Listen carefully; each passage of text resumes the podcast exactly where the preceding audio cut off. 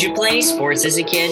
I played a lot of sports as a kid. I feel like I didn't have a particular one that I stuck to, but, you know, we've got the regular, the old basketball, football, you know, run of the mill.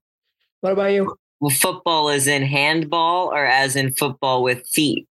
When like the soccer leave. one. I'm about to leave this call. Because I, as a child, for one year and one year only, played soccer, but oh it's God. football or you know, soccer.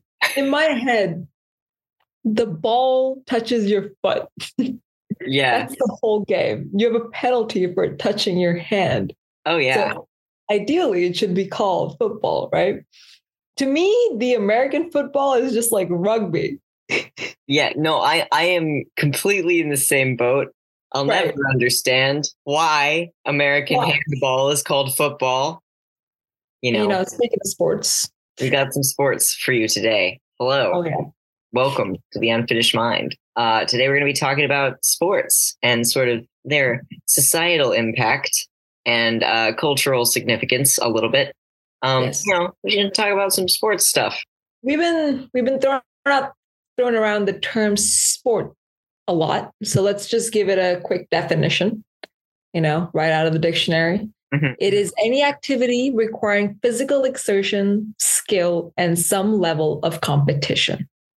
Now, I feel like just by saying that, I might have, there might be a lot of debate as to what can and cannot be considered a sport, which we will definitely get into. Yes. So, um, but that is the dictionary definition of sports. Some of the most popular sports in the world include association football, or also known as soccer, cricket, basketball, tennis, volleyball, combat or martial arts, which includes boxing and wrestling, American football, et cetera. So, you know, there's, you've got your run of the mill, like, you know, team sports that people play. And these are widely considered as sports by a majority of people. No one is going to argue with you about pretty much any of these, I don't think. And there are established leagues and tournaments for these sports and are played and watched by millions and millions of people, you know, as we recently did have the Super Bowl, as we will get into. Mm-hmm. There are also some sports that are considered unconventional or probably not as popular as the ones I listed before. We've got like cornhole, which requires hand-eye coordination and some amount of strength. Uh, so, you know, people would consider it a sport. I have never played cornhole, so I really don't know. I just, I struggle to see it in a sporting context when usually it's in a context that involves like the outdoors and a fire and like barbecue and like drunk cousins, you know? You know, that's why we've got this little like unconventional title put forward, because it's like we don't we don't know, you know, take we figure it out. I don't know. But then again, you know, I've never seen professional cornholers, so maybe I need to like watch how the pros do it and have a have an awakening. Not sure. Have an awakening. Oh yeah, we've got racing under unconventional sports, and I feel like I might have upset a lot of people with that. But you know, things like the Formula One, NASCAR. Driving race cars is way more physically exerting and dangerous than one might think. Um, the high speeds cause you to experience an immense G-force or gravitational forces, and you must endure contact with un- other cars, you know, in case your car gets flipped over or something. So, you know, many people consider like equivocate the danger of this activity to the sporting uh, feel. We've got game shows that, you know, you can watch with your family at night. We've got the American Ninja Warrior, Hole in the Wall. Um, actually, Ben and I had to search up what Hole in the Wall was. You kind of jump through walls that are shaped differently, and you have to like angle yourself in the perfect way to get through that hole. Yeah, and it's like it's like human shaped cutouts, but the humans are in goofy like poses, kind of like yeah. that one game. Oh, what's it called? Dance Dance Revolution. You know. But it's yeah. like the wall moves at you and you better strike the right. My bad. You better strike the right pose or it's gonna, yeah. gonna get got by the wall. It's inspired by a Japanese game show. Look it up. It's kind of funny looking. It's, I kind of want to try it. Yeah. Honestly, I might just consider that a sport because it's like, I can't do that. So yeah. I imagine it requires some finesse. Finesse. That's that's the perfect word for it. It definitely does. Mm-hmm. You know, under unconventional sports, we've also got hunting, fishing, sailing, skydiving. They all require some amount of physical exertion and skill and could also involve some level of competition. But, you know, it's just still on the brinks of being considered an actual sporting activity. Mm-hmm. Um, and, you know, moving on, we we enter the realm of controversial example of sports. So this is like pretty more divisive. Like there's probably like a lot of split between whether these things are considered sports or not. And top of the list, we've got chess. Um, chess requires immense strategy and exertion of the brain, but almost no physical exertion other than moving a piece. So we've got one extreme over the other. There's definitely competition and there's definitely stakes, but is it a sport? Mad respect for the chess heads out there. Next on the list, we've got esports for all the gamers out there. It requires exertion of the brain and calculated hand maneuvers. But some people argue that it is not physically exerting enough. You know, the thing is like, I enjoy archery a lot, and archery doesn't require you to move as much as other sports might. Like you kind of really just have to like pull back on a bow and like aim and like do the mental game, but it's still considered a sport. So I'm willing to give esports the pass on this one. Yeah. You know, I think you're right about that. I just, I, well, even like archery, you know, that's still like, like tangible. Yeah. I don't know. Uh, esports can be sports. We'll allow it. We'll allow. We, the sports gods, have decided. Unfinished mind approved. Yes, indeed. We've got gambling up there, which is very interesting. You know, when people play poker and stuff like that, it requires competition and skill, mm-hmm. but physical exertion is questionable once again. You know, unless you're sweating buckets and you made a bad gamble, you're not doing that much. Mm-hmm. We've got pool or billiards, that this requires some more physical skill, yet some people say it is not, still not exerting enough to be labeled as a sport. So ultimately, the definition of sport as we're seeing is pretty subjective, and there may only be a handful of activities deemed a sport by a majority of people. Makes sense, you know? Um, yeah, it does. I typically err on the side of like, if I can't do it, it's probably a sport someone's good at. Yep. Or, but, but then it's like, is it a sport or is it an art form? Because like chess feels like an art form more Ooh. Than it does a sport. Mm, I don't know. You just drew a very interesting boundary there. Yeah. I mean, yeah. I, it's, it's a real shaky boundary. I, oh yeah. Speaking of sa- shaky boundaries, let's talk about social values. So sports have a lot of value to us as, as social creatures. You know, it's, it's one of our many bonding activities that we humans can get into. Um, and one thing that sports are quite good for is community building. Being a fan of a particular sports team can give people a sense of belonging, um, which is something that we are evolutionarily tied to. It's a, it's a need for social inclusion and interaction. Uh, sports have historically been a subject of sp- shared between fathers and sons and family members of all kinds. And the song, for example, Take Me Out to the Ball Game of American baseball fame uh, resonates with many father-son relationships as an anthem that represents quality male bonding time. I resent that it is gendered as quality male bonding time, as I also bonded with my father over that song, but okay. Oh no. You can bond with whoever you want to at a baseball game. So uh, you could also, aside from community development, um, there's a great deal of personal development that one might say a sport could endow a person with. So partaking in a physical activity like sports helps to regulate both physical and mental health, which in turn can support healthy development of self-image and just sort of help sort everything out up there. So that's always good. Uh, for some people, sports are a significant part of their personality, self-esteem, and self-expression. And I feel like they always, in education, make kids do sports because it builds character. Like that was always a big thing when I did Taekwondo as a child. And speaking of education, sports can also be used there pretty, pretty frequently. So little league sports and grade school sports instill values, hard work, loyalty, sportsmanship, and ambition to athletes at a young age. Sports teams in schools have been used to increase student retention in schools. It cultivates a safe space for students to learn and connect with faculty and peers, provides incentives for providing prioritizing academic courses for sports eligibility, and it can even provide a pathway to personal growth or to steer clear of other negative influences. So sports programs in schools can often be like a really good social crutch for some people who don't have these structures in place in their own home lives. Um, so that's kind of cool. That is pretty cool. I mean, there's so many aspects that sports touches upon, you know, just personally and interpersonally. Mm-hmm. And in a lot of ways, sports is also an economic, socioeconomic tool. Like widely, it has been in the past and still used as a way to navigate and move up in social classes. So talking a little bit about how sports adds on to the socioeconomic mobility. Mm-hmm. Historically, uh, Black athletes had got a lot of respect from their athletic achievements before this level of, you know, admiration was ever given in the workplace or even the larger community. The idea of being like sportingly, like a good sportsman was very highly considered in, in the site, especially for Black athletes.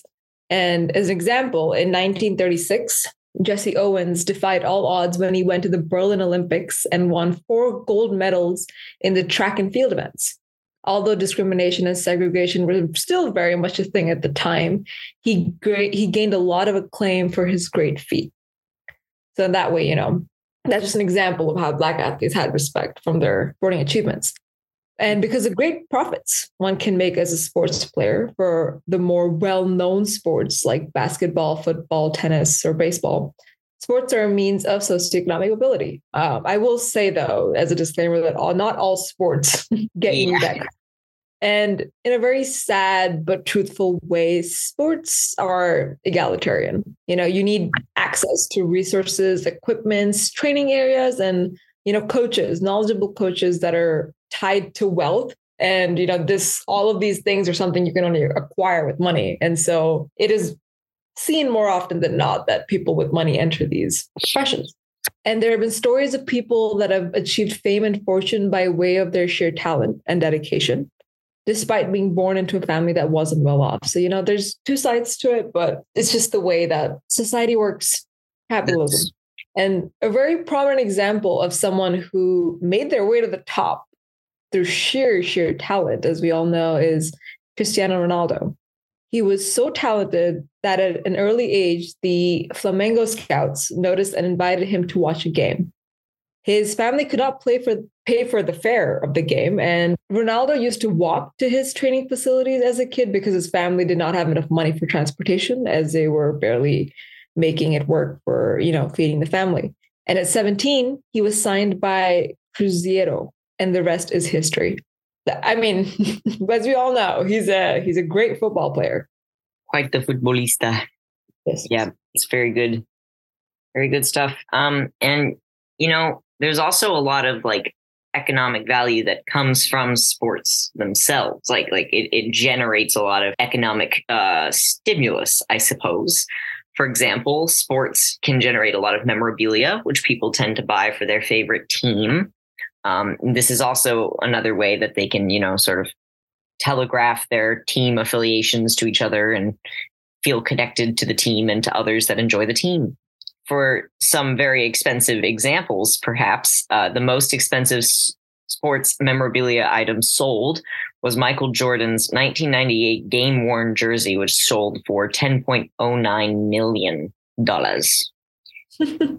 And another example, perhaps, is baseball cards for trading and collection, which has become sort of imbued in American culture, even though it kind of just feels like something your uncle does. And no one actually, you know, no one actually does that. But like maybe just like that one guy named Joe still does it.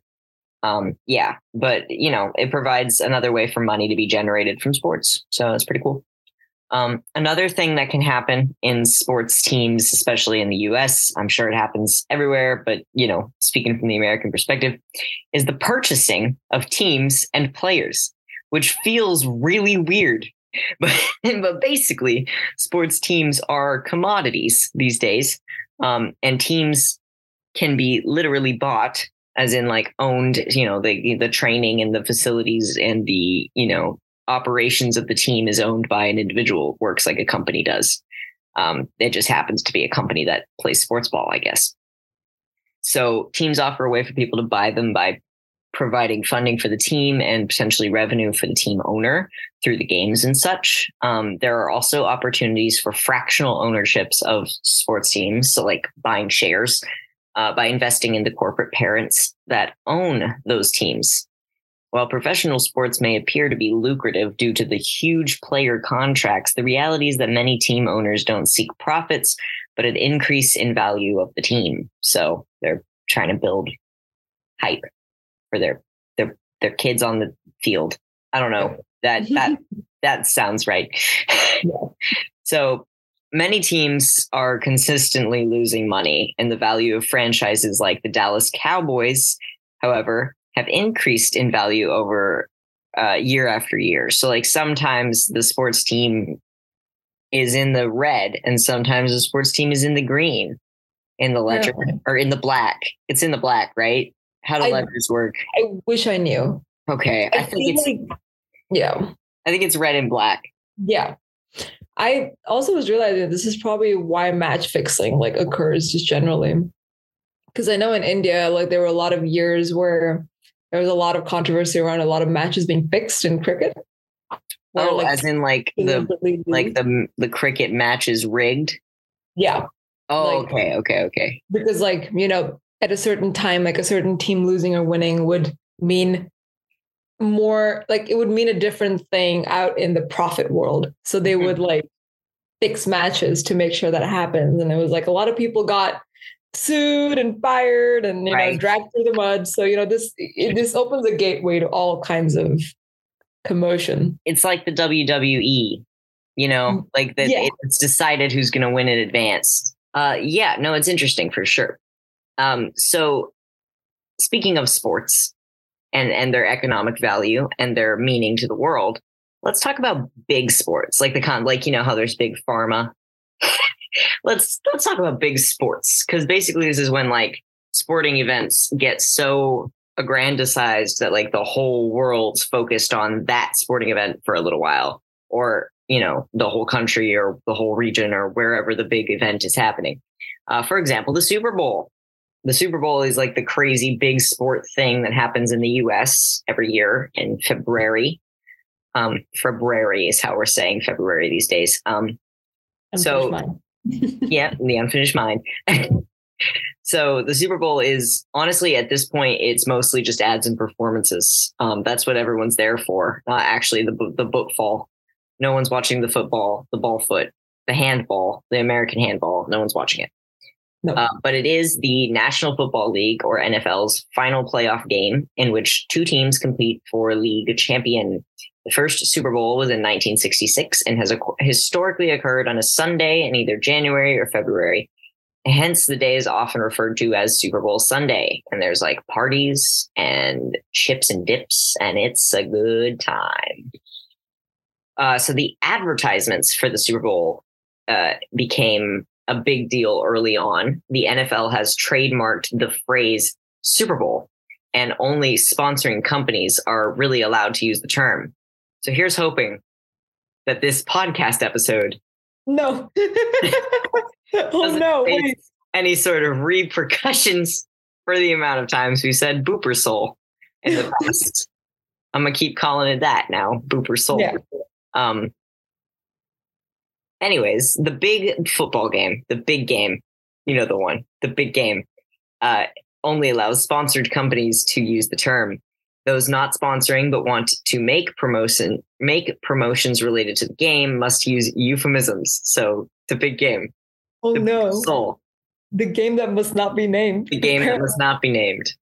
So uh, the Booper Soul, also the ads, the commercials are their own sort of thing. Like I personally will fast forward through the game and just watch the ads. And um that's because they're chock full of celebrity cameos, odd humor, unpredictability, and just like goofy, silly, goofy characteristics that these ads are just full of. Uh, and because the big game is one of the U S's most watched events, advertisers use the ads to take advantage of the wide viewership and create buzz around whatever they're advertising. Thus, memorable ads are made in hopes to go viral and get a ton of exposure. Each ad, like the cost for a thirty second ad in twenty twenty-two, was up to seven million dollars. Oh my God. That's like, that's like seventy percent of a Michael Jordan nineteen eighty-eight jersey, whatever year it was. Just to give you all some perspective on how much money this is. Yeah, just to put it in context. Oh my goodness. I, oh my God, I can't, I, I don't know. As, some, as someone who never grew up watching the, the game that I cannot name, it's it's intense. That's a lot of money going into one big, big pool. Um, which I guess I uh, it's America. Mm-hmm. Great wonders here. Indeed. Doing a little bit of a zoom out though. We've got the Olympics, you know, the the wide known Olympics. It is an international sports event held in four-year periods, with summer and winter sports alternating every two years. The first Olympic Games was held in eighteen ninety-six in Athens, Greece. You know, that's where we all know the Olympics comes from.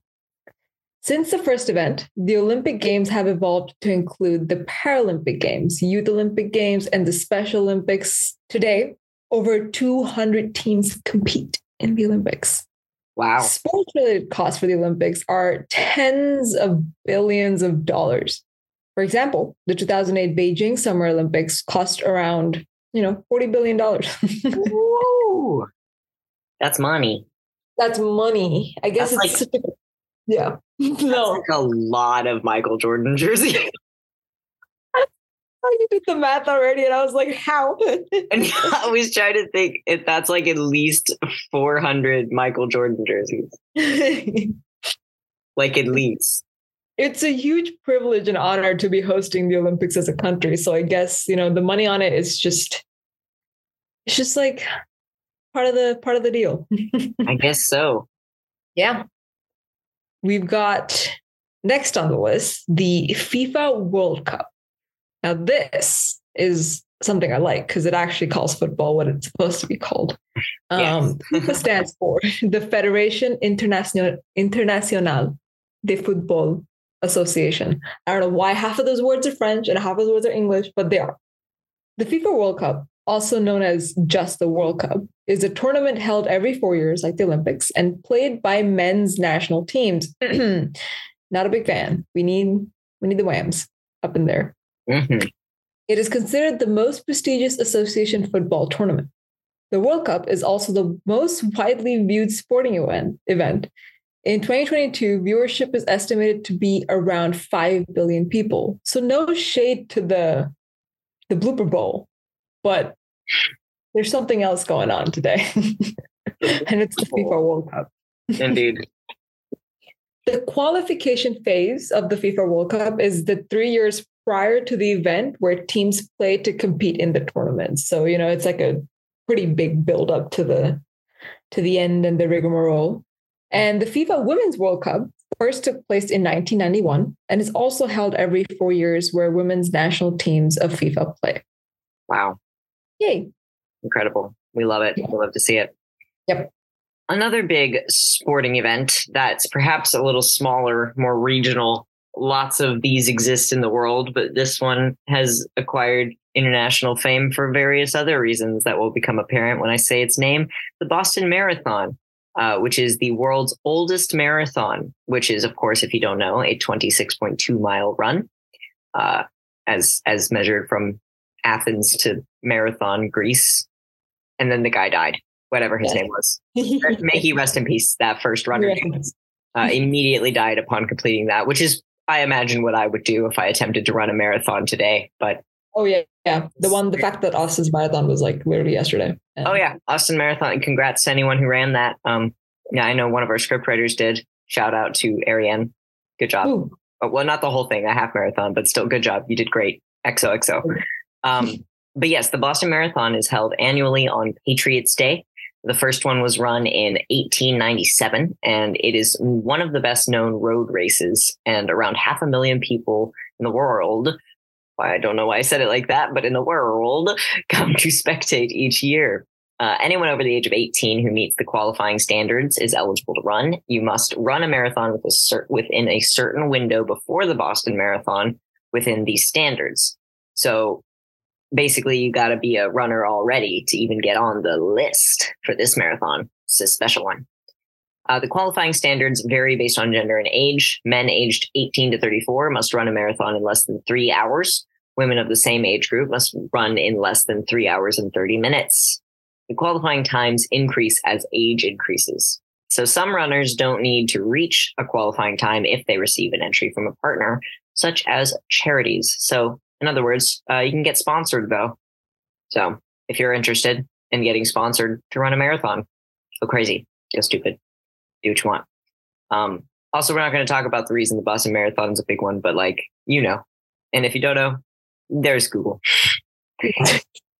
So um, these big sporting events, like, for example, the Boston Marathon, uh, have rather negative impacts on host cities and the environment and the community that they are often held in. This is especially true for the Super Bowl, the Olympics, the World Cup, these really, really big ones that attract like global traffic and go on for weeks and weeks. These sort of things uh, can get very messy very fast. So these mega events concern economists, environmentalists, and host communities. Economists compare the high costs of billions of dollars to host versus the long, the few long-term economic benefits. So like, A basically a giant billion dollar blimp of chaos enters your city for a couple of days or or a week or two or whatever, and then it leaves, and you've just spent billions and received mm, probably not also billions. Um, so it's, you know, it's a little bit detrimental in the moment. But research does find that hosting uh, promotes phil- philanthropic con- contributions from companies, uh, which supports local nonprofits, so that at least is good. Um, the the sort of economy in general, not so good, but uh, local nonprofits do a pretty good job during these big events. Um, as for the infrastructure that these events take place on, like roads, airports, facilities, all of this, um, millions of people can be displaced by these mega events at a time. And when the Olympics are finished, the areas left over Uh, become essentially ghost towns. Like these giant mega hotel complexes for athletes will be constructed, and then they're completely empty afterwards because the villa is no longer needed. Uh, the buildings and roads constructed specifically for the Olympics are often left abandoned, and they can be kind of ghost towny, very scoopy, spoopy, spoopy indeed. Um, spoopy. And also, you know, they're just really bad for the environment. Like it's just a lot of traffic just come in and decimate Uh, local ecosystems sometimes, so it's kind of rough, but definitely. But we got to watch our sports. We got to see sports or whatever, I guess. Dude, did you see that like last game though? Did you see the last game? Did you see Red Gerard on the ski slopes, on the snowboarding slopes? That was the only Olympian I could think of in the moment. I don't know what that says about me, but that was the one name I could pull. Michael Jordan, there's another one. Jeez, there's another one. Katie Ledecky, I know you too. Anyways, we are aware of the unfinished mind. The unfinished mind, and how many Olympians Ren doesn't know. Simone Biles, there's there's one. There's another one for free. Another one.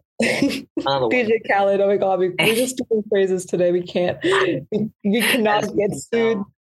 We cannot get sued. Oh, yeah, we might get sued over the uh, sort of game that shall not be named that we named. If you guys don't hear us after this, if you don't hear us after this episode, it's because we got sued. So the unfinished mind gets taken down.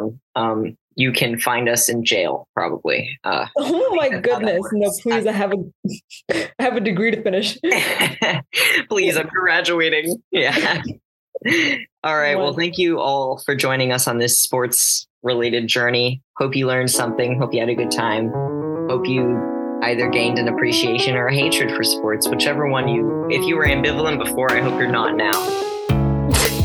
hope you have a strong opinion now about sports. Yep. So thanks for joining us. Uh, we'll see you next week on The Unfinished Mind. I've been Ran. And I've been Akshay. And we'll catch you next week. Uh, bye-bye. The Unfinished Mind is brought to you by the Polymathic Scholars. Our scriptwriters this week were Arian Austria, Neha Yowalkar, Darshan Selvakumar, and Niels Levitabo. Sound designed by Jensen Richardson, Emeris Mendoza, and Bolong Tang. Produced by Liz Kinnerk and Bill Tang. Our publicists are Claire Nevins and Audrey Holton. Hosted by Ren Smith and Akshi Pant. Thanks for listening, and remember to follow your curiosity.